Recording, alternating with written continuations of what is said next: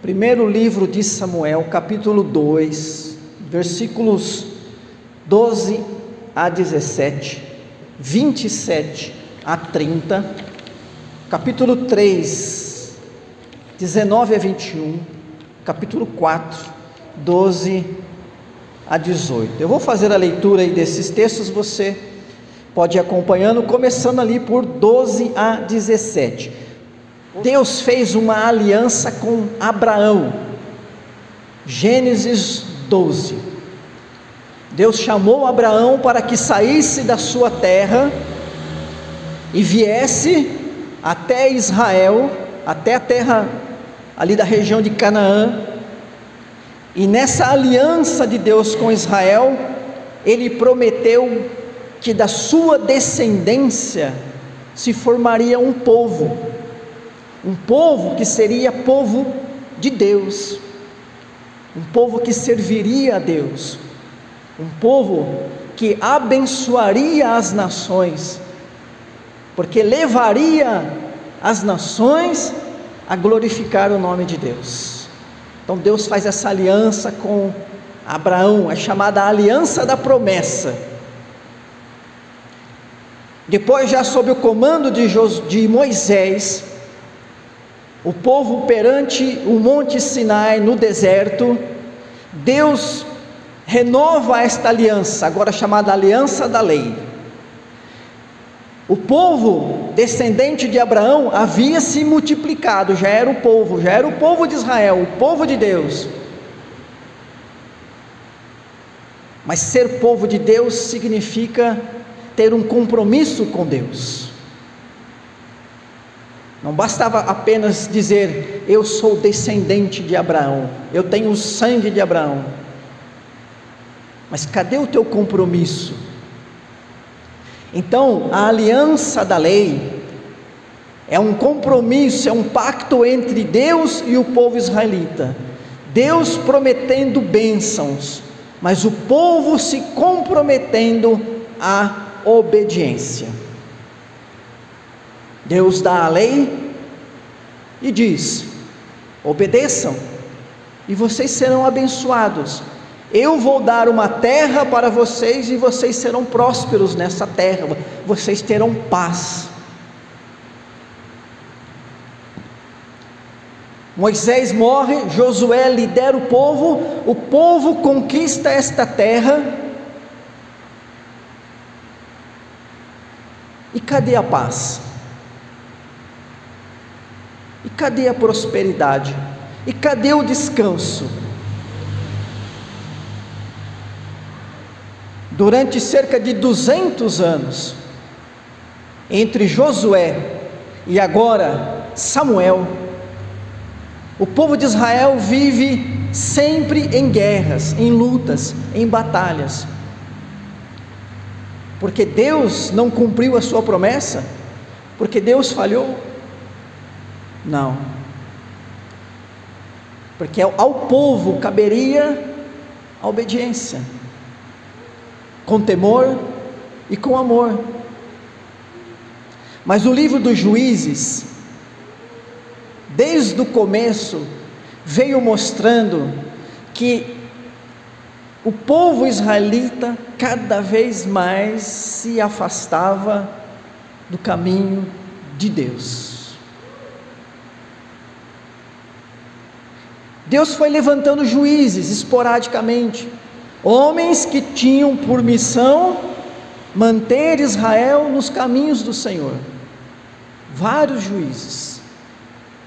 Gente, vamos voltar para o caminho. E Deus abençoava, o povo se comprometia com Deus, Deus dava vitória e havia paz. Mas logo, logo, aquilo passava e cada um começava a se desviar novamente.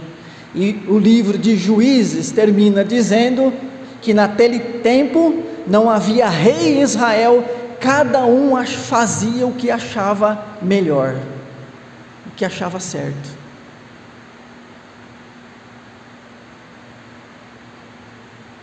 O próprio povo israelita percebeu que não estava dando certo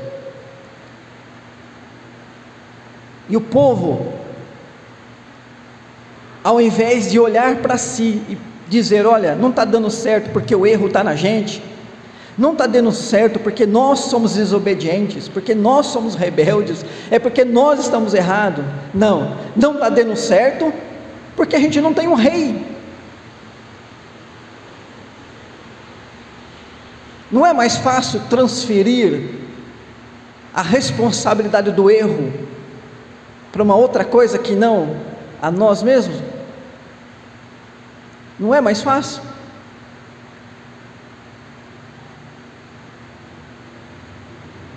Jesus não falou que a gente tem aquela habilidade de enxergar um cisco no olho do nosso próximo e não enxergar uma trave do nosso? É isso. Olha, a coisa não está funcionando, está um caos. Nós precisamos é de um rei. Está assim porque a gente não tem um rei. Olha, as outras nações têm rei. A gente não tem. Esse é o problema. Como eu tenho sempre falado aqui, irmãos e irmãs, Deus é misericordioso. Porque Deus era o rei, não precisaria um homem rei. Bastava obedecer, bastava viver em comunhão com Deus haveria paz, haveria descanso, haveria prosperidade, o povo iria ser abençoado e cumprir a sua missão de povo de Deus. Mas não. Vamos achar uma muleta para nos escorar. E vamos transferir esse problema para alguém, para que alguém resolva. Quem sabe um rei dando ordens, a, a coisa. O povo queria um rei, e Deus sabia que o povo iria escolher um rei segundo o seu critério. Então, irmãos e irmãs, aí entra a história de Samuel. Porque Deus é tão misericordioso. Olha, o povo está querendo um rei, então vai ter um rei. Tudo bem, vai ter um rei. Mas esse rei tem que ser escolhido por mim, porque se deixar pelo povo, não vai dar certo. Aí entra a história de Samuel. Aliás, a história de Samuel entra antes mesmo da sua concepção. A gente estudou semana passada a história da sua mãe, Ana. E a gente viu que antes que Ana né, concebesse, Deus já tinha todo um plano preparado. Ela era estéril, ela não tinha filhos. Havia uma rival, havia um sofrimento, uma luta muito grande de Ana com isso, mas tudo isso era necessário para que Ana, num gesto de fé, fizesse um voto ousado. Que quando nascesse Samuel, ela não ficaria com o menino, ela entregaria o menino para que Eli criasse o menino Samuel. Eli era o juiz na ocasião. Nós vimos já vários juízes, né?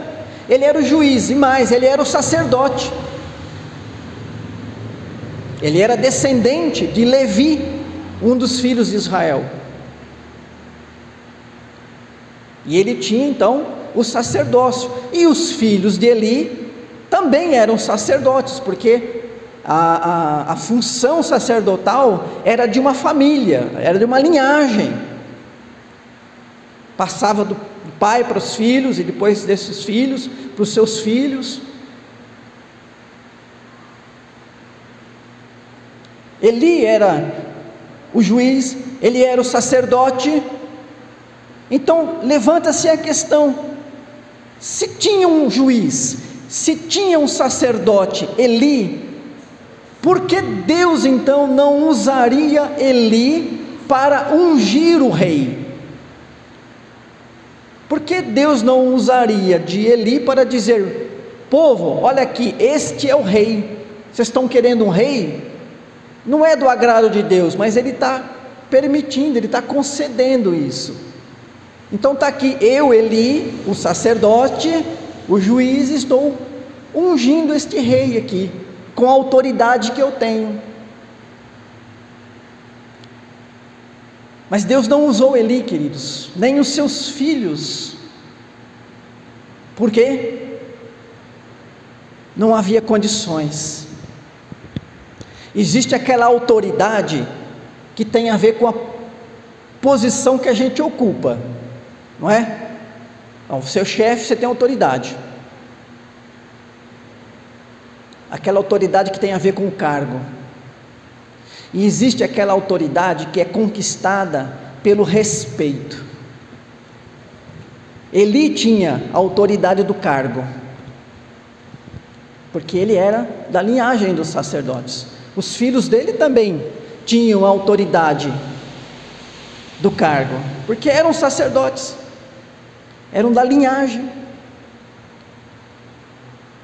mas não tinham aquela autoridade que vem conquistada pelo respeito, pelo bom exemplo. Quando o povo olhava para Eli, via um homem alheio à, situação, totalmente parado no tempo. Quando olhavam para os filhos dele, Rofini e Finéias, viam não homens santos de Deus, sacerdotes, não, mas viam filhos de Belial. Está aqui, ó, versículo 12. Eram, porém, os filhos de Eli, filhos de Belial. Era como fala assim: o sujeito era demoníaco, o sujeito era mal, sabe aquele cara ruim, sujeito ruim, maldoso. É. Essa era a acusação que o povo dava aos sacerdotes filhos de Eli. E o texto diz que os filhos de Eli não se importavam com o Senhor. E depois diz no versículo 17 que desprezavam a oferta do Senhor. Imagina você um sacerdote que não se importa com Deus. É uma contradição, não é? Uma total contradição. Como você vai ocupar uma posição de intermediário entre os homens e Deus, uma função que era levar o povo a Deus, se você nem se importa com Deus?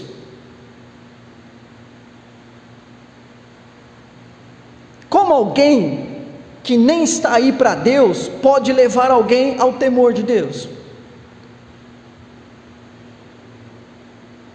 Se você procurar ajuda, conselho, direção de um incrédulo, de um ímpio, ele pode te levar para vários caminhos, mas ele não vai te levar para o caminho de Deus. Como alguém pode levar alguém a Deus se ele o despreza, se ele não aceita, se ele não o quer.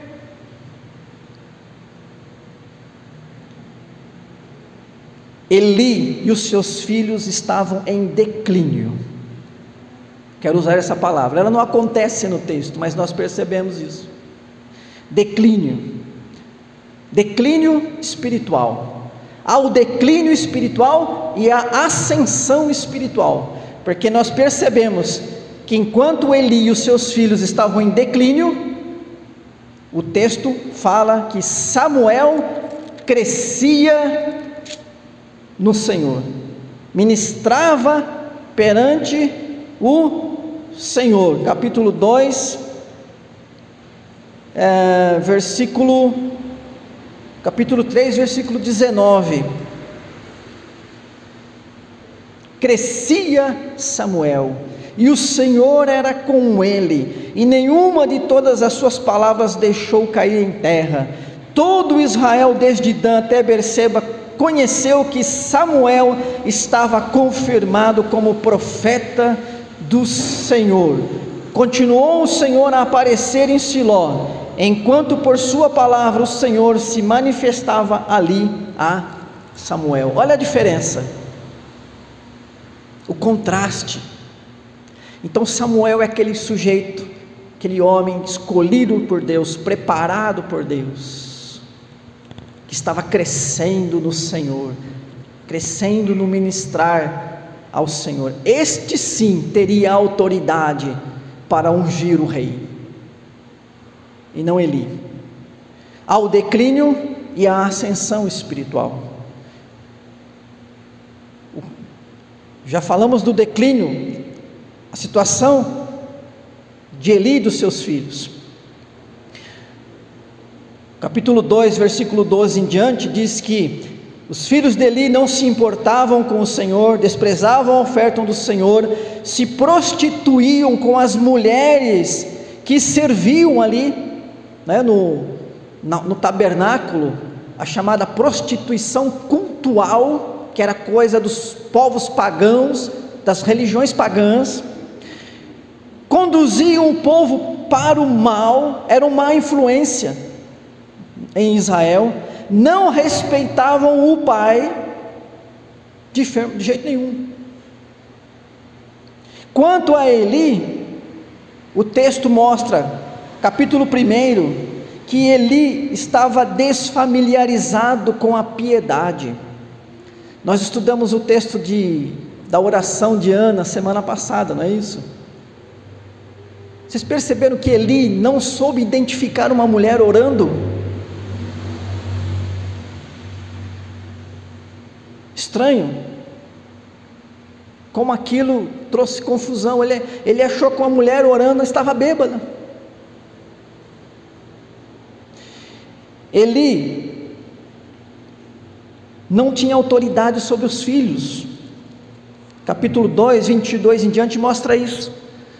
Ele sabia o que os seus filhos estavam fazendo, roubando o povo, extorquindo o povo, se prostituindo.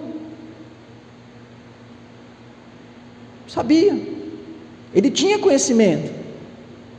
Ele tentava falar com os filhos, os filhos não obedeciam e ficava por isso mesmo. Cadê a autoridade? Perdeu a autoridade. desonrava a Deus, não ouvia mais a Deus, nem falava com Deus mais habitualmente. Capítulo 3 é interessante, porque é, diz assim o versículo 1: O jovem Samuel servia o Senhor perante Eli naqueles dias, a palavra do Senhor era muito rara, as visões não eram frequentes. Olha a situação de Eli, durante o tempo de Eli, Deus quase não falou, quase não se tinha Deus revelando-se ao povo.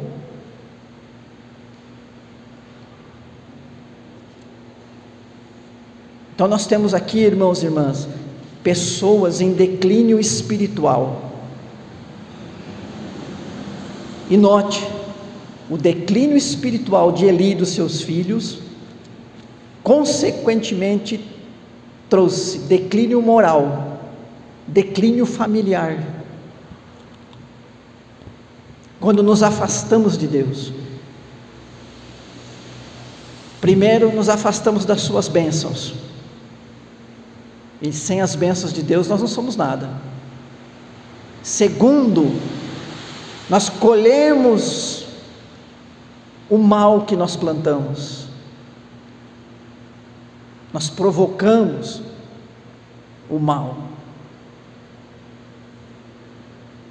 Quando nós nos afastamos de Deus, não só a nossa espiritualidade, mas a nossa vida toda começa a colher problemas, lutas, dificuldades, adversidades, males, de todo tipo. Todo tipo.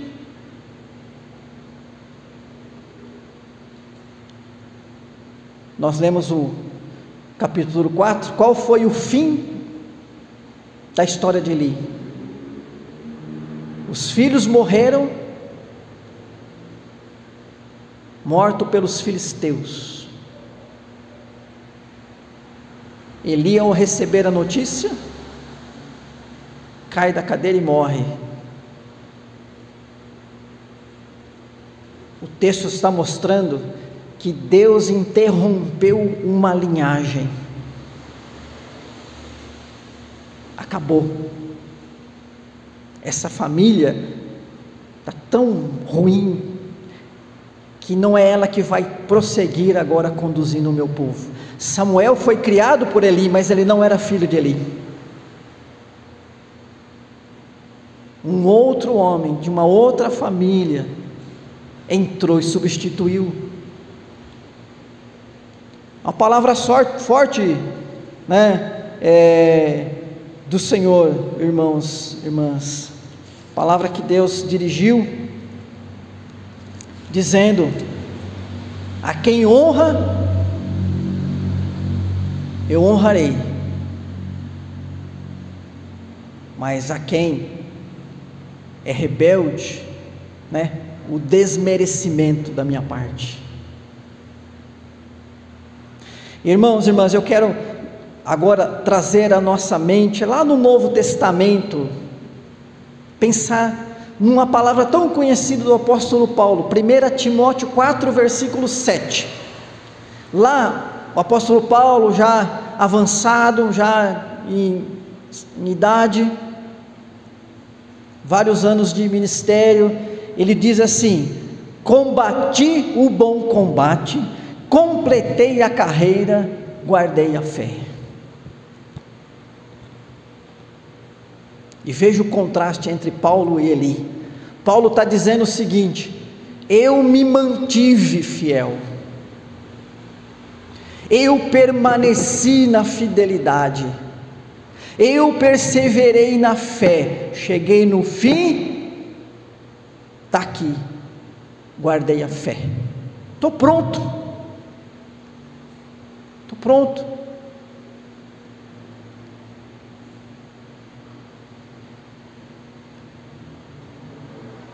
Nossa meta, irmãos e irmãs, a nossa meta é crescer, é amadurecer, é progredir. Por um ano, dois anos?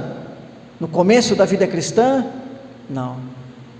Até o fim até o fim. Seu último testemunho precisa ser no seu sepultamento.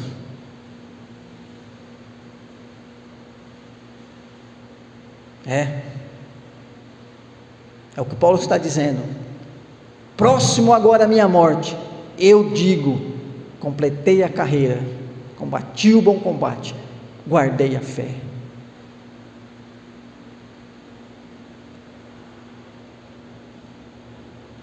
Ao contrário de Paulo, o exemplo de Eli, que nos serve de alerta, queridos irmãos e irmãs. Como disse Jesus, vigiem e orem, para que não caia em tentação. O espírito, na verdade, está pronto, mas a carne é fraca. Ou seja, ó, não se cuida para você ver o que acontece. Não pense você que se você se descuidar da vida cristã, você não vai ter experiência semelhante a dele. Vai sim.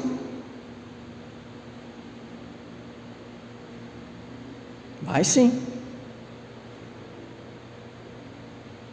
O apóstolo Paulo vai dizer aos Efésios: E não entristeçam o Espírito de Deus, no qual vocês foram selados. Olha que interessante, nós não perdemos o selo, né? Nós somos selados, ou seja, marcados. Selo é uma marca de propriedade. O Espírito Santo é aquela marca que diz: Este é meu filho, esta é minha filha. Porém, Paulo diz: Não entristeçam esse espírito. E o contexto de Efésios 4 é um contexto de santificação, de viver a nova vida recebida por Cristo em santificação, na plenitude do Espírito Santo. Então não é para entristecer o Espírito, mas é por uma vida de santificação ser cheio dele. Essa é a nossa jornada, esse é o nosso caminhar. Então há o declínio espiritual, Eli, infelizmente, passou por isso. seus filhos também. Mas existe a ascensão espiritual, como já falamos. E a nossa meta é clara no Novo Testamento, queridos. A ascensão espiritual é vontade de Deus. E quando nós crescemos espiritualmente, nós crescemos ministerialmente, nós crescemos moralmente, nós crescemos integralmente. Já lemos no culto de hoje, Pedro dizendo: cresçam na graça e no conhecimento de nosso Senhor e Salvador Jesus Cristo. Cresçam, para crescer. Já lemos lá Paulo dizendo aos Efésios, capítulo 4, primeira leitura do culto: seguindo a verdade em amor, cresçamos em tudo naquele que é a cabeça, Cristo. E ainda Paulo disse aos Filipenses, capítulo 2, versículo 12: desenvolvam a sua salvação com temor e tremor. E poderíamos usar outros textos, irmãos e irmãs, não dá para explorar tudo. Crescer, desenvolver-se. Se você não foca sua vida no crescimento, então necessariamente você vai ficar na estagnação. Estagnação é um estado que não nem sobe nem desce, né? nem vai para frente nem para trás, parado. O problema é que a, quando você para, a tendência nossa por sermos carnais é regredir. É regredir. E retomar a vida, retomar o crescimento é muito mais difícil do que permanecer nesse ritmo. Se você mantém prática diária de oração, de, de comunhão com Deus, você tem que ter disciplina, separar um tempo, se dedicar a isso, e você vai um dia após outro. Se você já chegou a ficar, por alguma razão, um tempo sem exercício devocional, como é difícil depois retomar isso. Como é difícil. A tendência nossa, sabe, a tendência humana é ir para o mundo, não para Deus. Por isso, tantas passagens bíblicas nos exortando ao crescimento, ao desenvolvimento, e Jesus nos exortando: olha, vigie, ore, toma cuidado. O espírito está pronto, mas a carne é fraca, não bobeia. Na Escritura, nós somos comparados a, atleta, a, a, soldados. Quantas vezes nós não somos chamados, chamados de soldados e que temos que estar vigilantes como um soldado? O vigia é aquele que fica nas extremidades ou em postos avançados, prestando atenção se o inimigo não está vindo.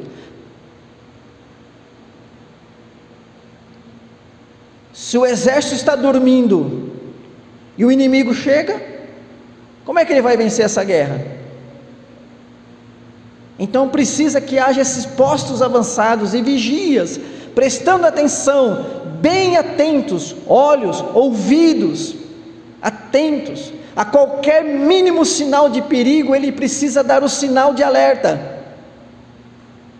Para que se o inimigo chegar, o seu exército esteja pronto, levantado, vestido, com arma em punho. E nós somos exortados várias vezes nesse sentido. Pedro fala a respeito da ação do, do, do diabo, né? O diabo é como um leão que fica a nos rodear. Todos nós já vimos, né? Nesses documentários que mostram né, como o leão caça. Às vezes ele fica horas, horas, horas, horas só observando. Parece que ele está ali cochilando, né? Atento. A hora que a presa deu uma bobeada, pronto, já era. Ele. Então, queridos, Pedro fala: vigiem, estejam preparados, cuidado, vocês precisam resistir ao diabo. Então, irmãos e irmãs, ao declínio espiritual exemplificado na vida de Eli, ao a ascensão espiritual exemplificada na vida de Samuel. Samuel entendeu o seu chamado para servir o reino de Deus. Samuel se mostrou pronto para ouvir a voz de Deus. Samuel se mostrou pronto para agir em prol do reino de Deus, do povo de Deus, quando as oportunidades apareceram. Samuel viveu vida consagrada a Deus. Quero que você leia depois os capítulos 3, 4, até o 12, e você vai perceber isso na vida de Samuel. Uma vida de consagração. E Deus usou Samuel. Deus usou Samuel. E Deus quer nos usar também, queridos. Deus quer nos usar também. Nós precisamos, se queremos ser usados, ser como Samuel, estar crescendo e pronto para Deus nos usar. Deus nos abençoe, vamos orar.